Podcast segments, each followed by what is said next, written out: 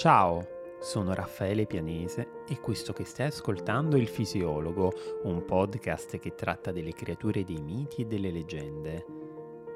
I racconti antichi sono spesso popolati di protagonisti e comparse che poco o nulla hanno di umano, figure così affascinanti da non conoscere mai tramonto.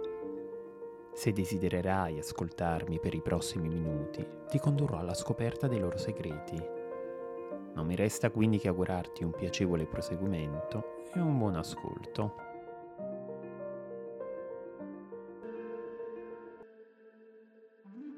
Care amiche, sono venuta da voi di nascosto a dirvi quello che ho fatto con le mie mani e a chiedervi la vostra compassione per le mie sventure.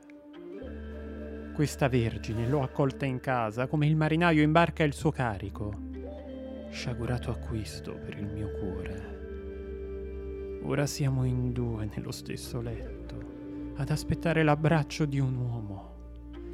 Questo è il compenso che mi dà Eracle, che noi abbiamo sempre considerato leale e giusto. Il compenso per avergli custodito la casa tanto tempo. E tuttavia, non so essere irata con lui. È una malattia che l'ha preso tante volte. Ma vivere insieme a questa donna, dividere con lei il mio matrimonio. Quale donna potrebbe sopportarlo? La giovinezza di lei la vedo crescere, la mia declinare. Il suo fiore si ruba con gli occhi, da me ci si ritrae indietro. E io temo tanto che Eracle sarà ancora sì il mio sposo, ma l'uomo di lei, che è più giovane. E tuttavia, ripeto, una donna che ha senno non deve adirarsi. Vi dirò invece quale rimedio posso usare. Da lungo tempo conservo in un lebete di bronzo un dono antico del centauro Nisso. L'ho raccolto quando ero ancora fanciulla, dal sangue della sua ferita mortale. Lui per denaro traghettava gli uomini oltre le acque profonde dell'Eveno, sulle braccia, senza bisogno di remi né di vele. Anche me mi portò sulle spalle quando per la prima volta, mandata da mio padre, seguì Eracle come sposa. Ma quando fui in mezzo alla corrente, comincia a toccarmi con mani lascive. Io gridai e subito il figlio di Zeus si volse indietro e scoccò un dardo alato che gli trafisse il petto colpendo i polmoni. Morendo, il centauro disse, figlia del vecchio Eneo tu sei l'ultima che ho traghettato. E perciò da questa traversata ricaverai vantaggio se mi dai retta. Se raccogli con le mani il sangue che si rapprende attorno alla mia ferita, là dove la freccia è stata intinta nella bile nera dell'idra di Lerna, avrai un filtro magico per il cuore di Eracle Nessuna donna che veda gli potrà piacere più di te. Ho pensato a questo, care amiche, del sangue di Nesso, che dopo la sua morte avevo tenuto sempre chiuso in casa. Ho imbevuto il chitone e ho fatto come m'aveva detto lui. E cosa compiuta? Non vorrei conoscere, neppure imparare mai espedienti malvagi. E odio le donne che li usano ma se in qualche modo, con l'aiuto del fascino dei filtri, posso avere la meglio su quella donna. È tutto pronto. Ma solo se quello che faccio non vi sembra sbagliato. Altrimenti lascerò andare.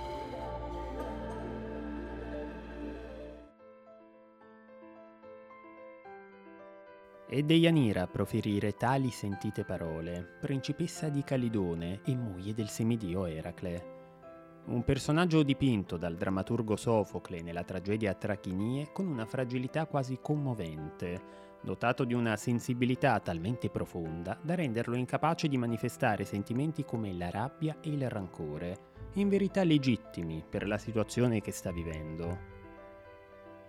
Dopo aver conquistato la polis di Ecalia, Eracle torna a Trachine, in Tessaia, preceduto da una moltitudine di donne, bottino di guerra.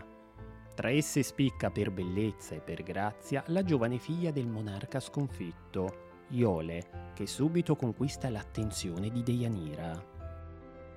Un'intuizione si insinua allora poco a poco nella mente della moglie di Eracle, un oscuro presentimento che porta la donna a sospettare dell'infedeltà del marito, del repentino cambio di rotta del suo amore. Come poterlo riconquistare allora? si domanda Deianira. Come poter far sì che il cuore del figlio di Zeus batta di nuovo solo ed esclusivamente per lei? Ma con un filtro magico, ovviamente.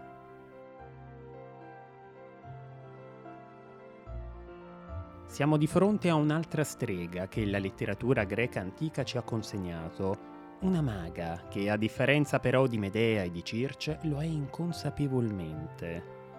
Siamo infatti lontanissimi dalla fredda lucidità con cui Medea inganna le figlie di Re Pelia, inducendole a smembrare il padre e a gettarlo in un calderone di acqua bollente, con l'intento di regalargli di nuovo la giovinezza perduta. Siamo allo stesso modo distanti da Circe, che per vendicarsi della bella Scilla che ha rubato il cuore al dio marino Glauco, trasforma la giovane in un mostro composto dalla vita in giù di cani rabbiosi. Anzi, più che distanti da Medea e da Circe, siamo proprio agli antipodi. Di una purezza d'animo che sfiora l'ingenuità in Deianira non c'è alcuna traccia di livore, né nei confronti del fedifrago Eracle, né nei confronti di Iole, verso cui prova addirittura una compassione a tratti forse incomprensibile. Ella non cerca vendetta come Medea con Giasone, una vendetta terribile se ben ti ricordi, bensì escogita un piano affinché colui che ama sopra ogni cosa torni di nuovo tra le sue braccia. Gli dei però hanno ben altro in mente.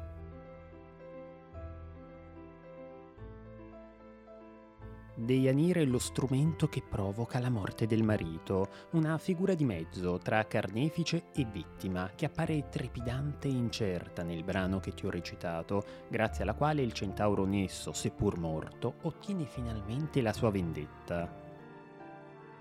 Nascosta in un recipiente di bronzo, la donna ha infatti conservato una preziosa pozione magica, che all'occorrenza, queste le parole del selvaggio centauro ucciso da Eracle, sarebbe servita da Chele Therion, ovvero da potente incantesimo d'amore. Il discorso di Nesso però è fitto di menzogne celate sapientemente e a poco a poco, frase dopo frase, esso fa breccia nell'animo sensibile di Deianira, donna innamorata e per questo vulnerabile. La pozione è infatti composta di ben due ingredienti. In essa non è racchiuso solo il sangue del centauro, ma anche il veleno della pericolosa idra nove teste che infestava la palude di Lerna. E così, inconsapevole di questo piccolo e fatale dettaglio, Deianira invia al marito una tunica, ma non prima di averla imbibita del filtro incantato.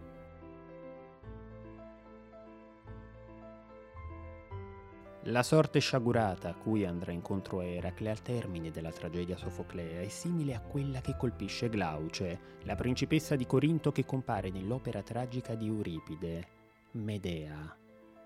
La veste, infatti, stringendosi attorno al corpo possente del semidio, simile a una serpe che schiaccia con le sue spire una preda, gli causerà una morte dolorosissima. Proprio lui, che in passato aveva ucciso il leone di Nemea e tirato fuori dall'Ade il cane tricefalo cerbero, che aveva catturato la veloce cerva di Cerinea e cacciato gli uccelli stinfalici a colpi di dardi avvelenati. Proprio lui, ora si paragona a una femmina che balbetta tra le lacrime. E frammisto al pianto e alla disperazione, l'una dopo l'altra le ossa vanno in frantumi.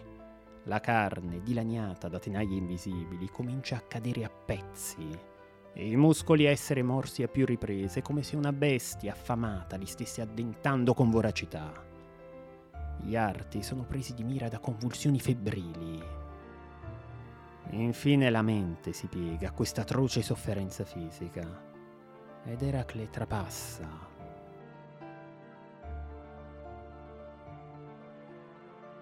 Dalle parole pronunciate da Deianira si evince il suo distacco dalle donne che fanno uso di strane pozioni per giungere ai loro scopi. Ella non vorrebbe stringere amicizia con loro, né apprendere i segreti che si celano dietro i misteriosi veleni che creano. Non è però un caso che lei parli di donne e non di uomini. La cultura ellenica antica sembra infatti scindere l'universo maschile da quello femminile quando si tratta di magia.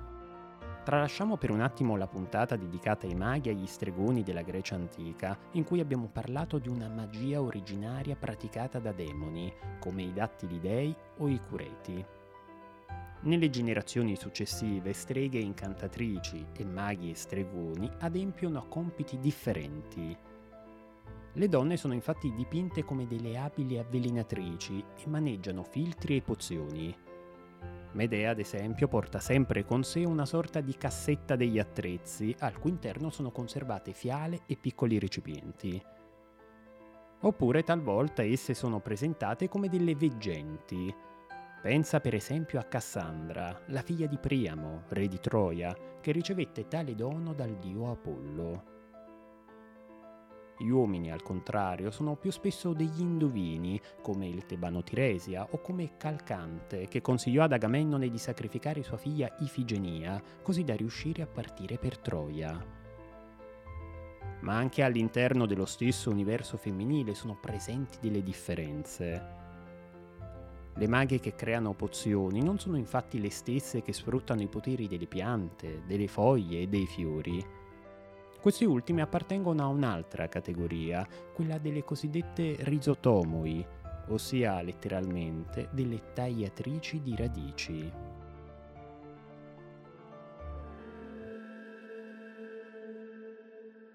Ascolta allora, ricordi la guerra nata dalla Terra? Vuoi dire quella di Flegra, quando i giganti sfidarono gli dei? Lì la Terra generò la Gorgone, un mostro spaventoso, Certo, perché aiutasse i suoi figli contro gli dei. Sì, e poi la uccise la dea Atena. È un antico racconto che conosco da sempre. Atena poi la scorticò e se ne avvolse il petto. È quella che chiamano Egida il mantello di Atena. Questa è l'origine del nome, infatti.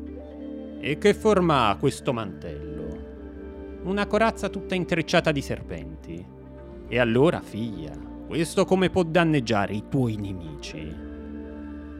Conosci il nome di Rittonio, certo, l'hai sentito. Sicuro, fu il vostro progenitore nato dalla terra.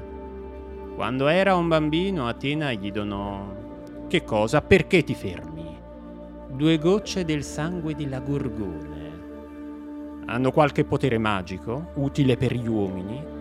Una è un veleno mortale, l'altro cura tutti i mali. E come le ha donate a un bambino? Legando sul suo corpo una catenella d'oro, egli poi le ha donate a mio padre. E quando è morto le hai ereditate tu. Sì, le porto nascoste in un braccialetto. E come potrà esserci utile il duplice dono della dea? Basta una sola goccia. A cosa serve? Qual è il suo potere? Allontana le malattie e nutre la vita. E il secondo che hai detto? uccide. È il veleno di un serpente della gorgone. Le porti mescolate queste gocce o separate? Separate, certo. Non si può mescolare un bene o un male. Figlia diletta, hai quello che serve.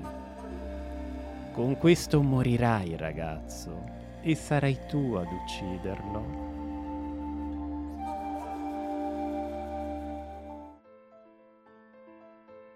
Poche rapide battute, quelle che si scambiano un vecchio pedagogo e Creusa, la moglie del re di Atene Exuto, in una tragedia composta da Euripide e intitolata Ione.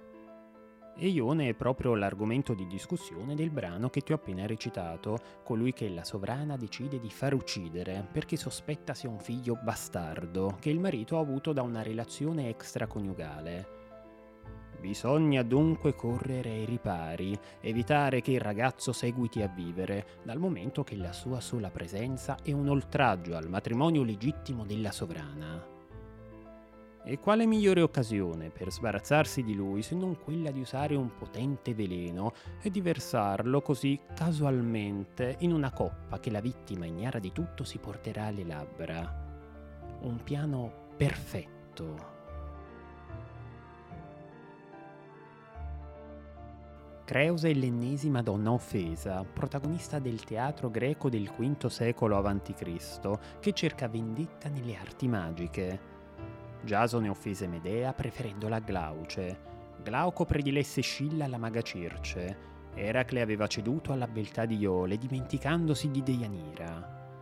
Donne rifiutate, ingannate dai loro compagni, non più ricambiate, che hanno assaporato la doppia faccia dell'amore, dolce come il miele e acre come il fiele. E come tutte loro, anche Creusa ricorre a un rimedio magico per riguadagnare l'onore perduto e agisce con la stessa fredda e lucida consapevolezza che contraddistingue Medea e Circe.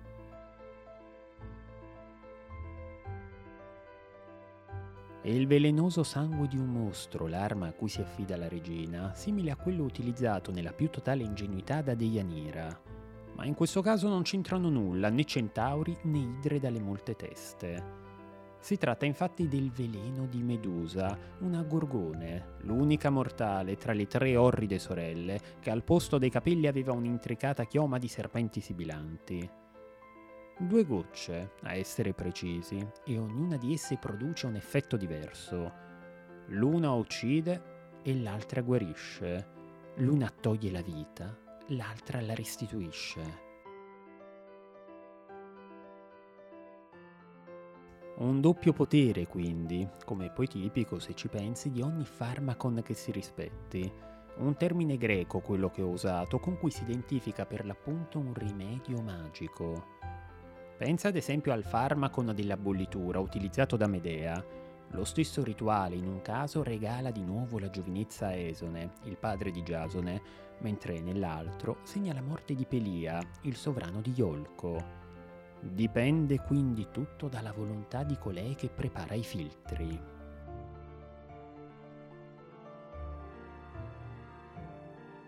La tragedia di Euripide è però un'opera diversa dalle altre, le quali, come abbiamo visto, sono tutte segnate dalle morti, volute o non volute, delle vittime delle maghe, oppure da una loro trasformazione come nel caso di Scilla. Al termine però della tragedia euripidea, nell'attimo in cui Ione avvicinerà la coppa alle labbra durante un sacrificio solenne, uno dei presenti pronuncerà una parola e infrangerà il silenzio che avrebbe dovuto regnare durante la cerimonia. Tanto basterà affinché il piano di Creusa vada in fumo.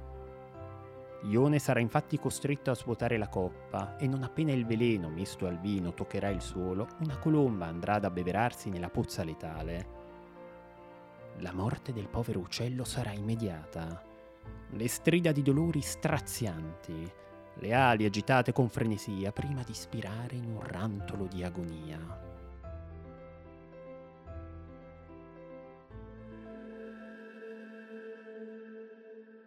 Intanto altro, pensò Elena, figlia di Zeus. Buttò improvvisa nel vino di cui bevevano un farmaco che l'ira e il dolore calmava, oblio di tutte le pene. Chi lo inghiottisse, una volta mescolato col vino, giù dalle palpebre pianto non verserebbe quel giorno, neppure se gli morisse il padre o la madre, né se davanti a lui col bronzo straziassero un fratello o un figliolo e lui vedesse con gli occhi. Tali rimedi sapienti aveva la figlia di Zeus, efficaci, che Polidamna le diede, la sposa di Tone, l'Egizia. La terra dono di Biade la produce moltissimi farmachi, molti buoni e misti con quelli molti mortali. E ognuno vi è medico esperto al di sopra di tutti gli uomini, perché stirpe sono di Peone.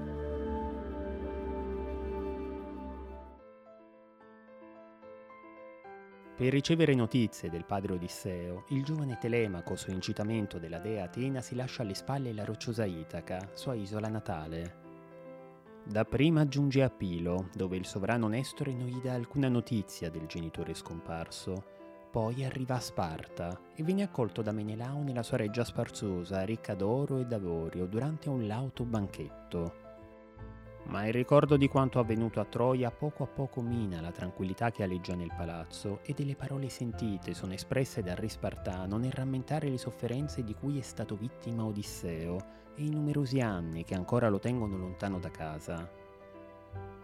un infelice senza ritorno, così lo apostrofa Menelao nel quarto libro dell'Odissea, quando con il volto contratto dalla commozione ritiene che sia divenuto oggetto dell'invidia di un dio.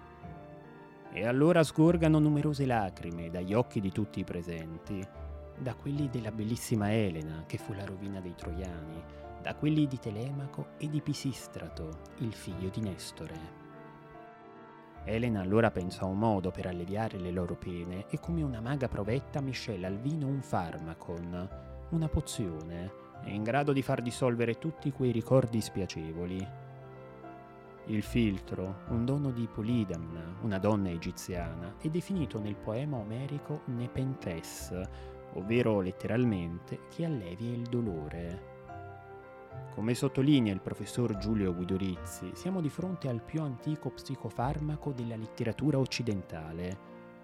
È probabile che si tratti dell'oppio, che vanta delle note proprietà analgesiche, anche se nel passo dell'Odissea si fa riferimento a più erbe miscelate tra di loro. Nei versi che ti ho appena recitato, ancora una volta compare la dualità del farmacon, come il sangue della gorgone medusa utilizzato da Creusa che può dare o togliere la vita, così il filtro usato da Elena, se non adeguatamente preparato da mani esperte, può avere effetti deleteri.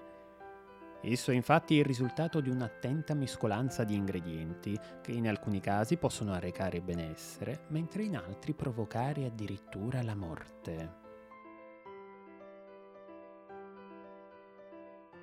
E l'Egitto sembra essere una terra fertile di erbe magiche, ricca di uomini esperti proprio di farmaca, una conoscenza che viene tramandata di generazione in generazione sin dall'alba dei tempi. Peone, infatti, il medico degli dei dell'Olimpo, era considerato progenitore degli egizi. Eppure questo sapere antico e divino, oltre che essere appannaggio degli abitanti dell'Egitto, è anche, come abbiamo visto abbondantemente, prerogativa delle donne, le quali, viaggiando, conducono i loro misteriosi segreti da una terra a un'altra. E se in alcuni casi si macchiano di crimini efferati, anche contro la loro volontà, in altri cercano di dare solo conforto a chi conforto, in altro modo, non riesce purtroppo a trovare.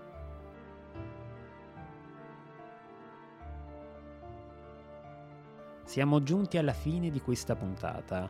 Il prossimo episodio non solo sarà l'ultimo in cui parleremo di donne del mondo greco-romano che sfruttano le occulte proprietà di filtri e di pozioni, ma sarà anche l'ultimo prima della pausa natalizia.